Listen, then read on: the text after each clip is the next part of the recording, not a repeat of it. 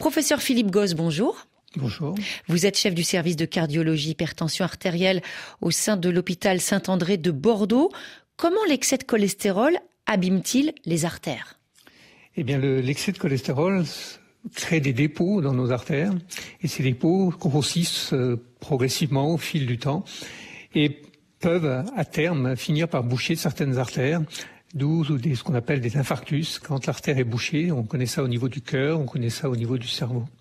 Et justement, ce cholestérol, il est présent dans notre organisme tout à fait naturellement, il peut être là en excès.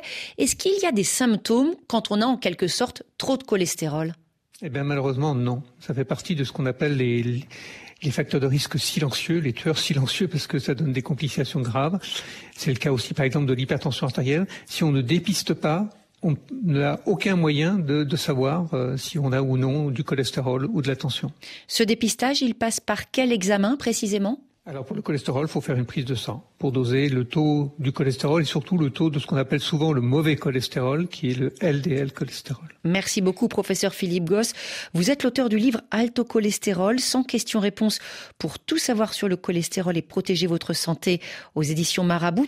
Et on se retrouve à 9h10 temps universel.